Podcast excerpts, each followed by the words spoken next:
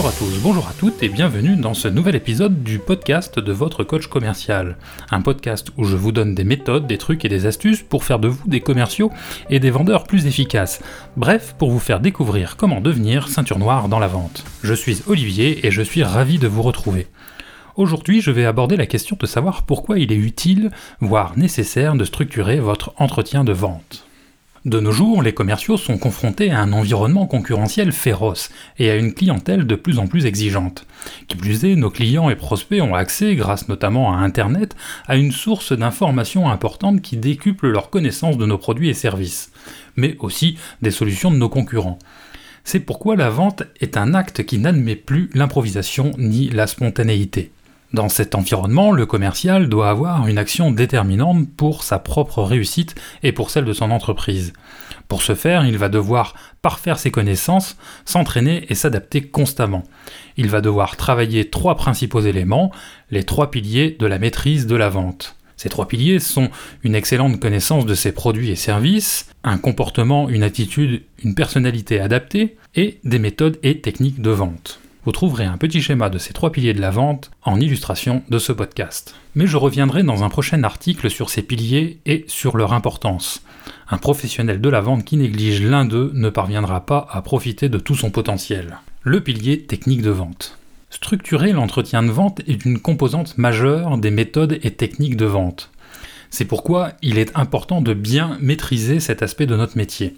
Il m'a été permis de constater à de maintes reprises que ceux qui réussissent sont ceux qui respectent une structure et une méthodologie pour mener à bien leur entretien. Toutefois, ce serait se bercer d'illusions que de croire que les techniques de vente sont une mécanique implacable, dont le résultat serait connu d'avance. La psychologie de notre client ou de notre prospect et le comportement du commercial influencent tout autant sur le dénouement de l'entretien. Mais les utiliser et les maîtriser donnent au commercial des atouts majeurs qui lui fourniront de nombreux avantages. À plusieurs reprises, j'ai pu lire ou entendre ici et là que les méthodes et techniques de vente sont faites pour les commerciaux sans talent, sans aptitude, et que les bons vendeurs n'en ont pas besoin.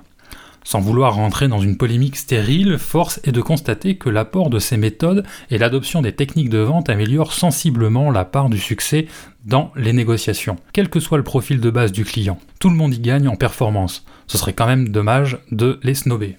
Alors pourquoi est-il important pour un commercial de structurer ses entretiens de vente ? Voici une liste non exhaustive de quelques-uns des avantages qu'il pourra tirer de cette technique. Premièrement, le commercial pourra appréhender la négociation de façon globale. Il ne laissera plus place à l'improvisation. Il aura une vision claire de ce qu'il cherchera à obtenir de son entretien avec son client ou son prospect, et de la façon dont il devra s'y prendre pour y parvenir. Il saura quel plan d'entretien il va devoir mettre en œuvre, par quel chemin il va devoir passer et par lequel il va devoir emmener son interlocuteur. Deuxièmement, encadrer son entretien de vente permet un bon déroulé de sa démarche de vente. Cela aura pour conséquence immédiate une augmentation de la proportion des négociations réussies, et donc un développement du chiffre d'affaires. Troisièmement, les méthodes de vente permettent aussi à certains commerciaux de retrouver leur efficacité.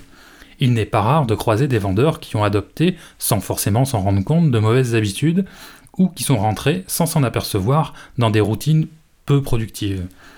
Se replonger dans les méthodes et les techniques de vente permettra à tous de se recentrer sur les bonnes pratiques et de se remettre efficacement en question. Quatrièmement, organiser la négociation de façon constructive permettra à chacun, vendeur comme acheteur, de défendre ses intérêts. Et donc, au final, de parvenir à une entente constructive et souhaitable pour chacun.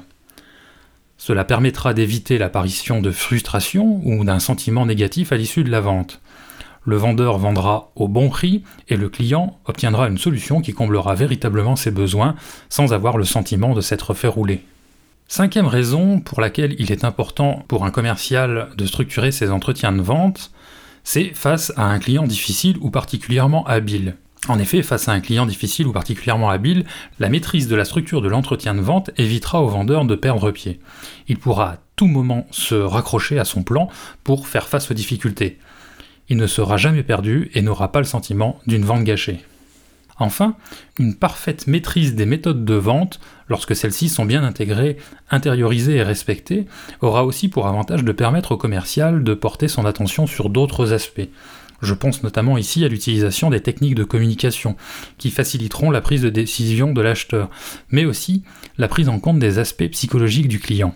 Ce n'est que lorsqu'on connaît parfaitement l'itinéraire pour aller à un endroit qu'on peut commencer à regarder le paysage sans peur de se tromper en chemin. L'avantage de ces techniques de vente, c'est qu'elles sont universelles et ne dépendent pas de l'entreprise pour laquelle vous travaillez, ni même du produit ou service qu'on commercialise. Elles sont applicables partout, tout le temps. Elles partent d'un principe simple mais redoutable, vendre, c'est un ordre logique à respecter, les étapes de la vente. En se les appropriant, vous éviterez par exemple de faire l'erreur de partir dans une votre argumentation alors que les besoins réels du client n'ont pas été complètement cernés. Elles permettent d'identifier et de mener à bien les moments de vérité, qu'on le retrouve dans tout entretien de vente. Ouvrir le dialogue, maîtriser les objections, présenter, défendre et justifier son prix, conclure l'entretien, mais aussi d'optimiser les deux moments où se fait la différence, c'est-à-dire la collecte d'informations et l'argumentation. Lors d'un prochain épisode, je vous présenterai quelques-unes de ces structures d'entretien qui ont fait leurs preuves, pour en retirer les étapes communes. Par la suite, nous détaillerons chacune de ces étapes clés. Pour finir, une petite citation, « Seul le client sait en quoi consiste son besoin, le vendeur est l'assistant qui en facilite l'expression.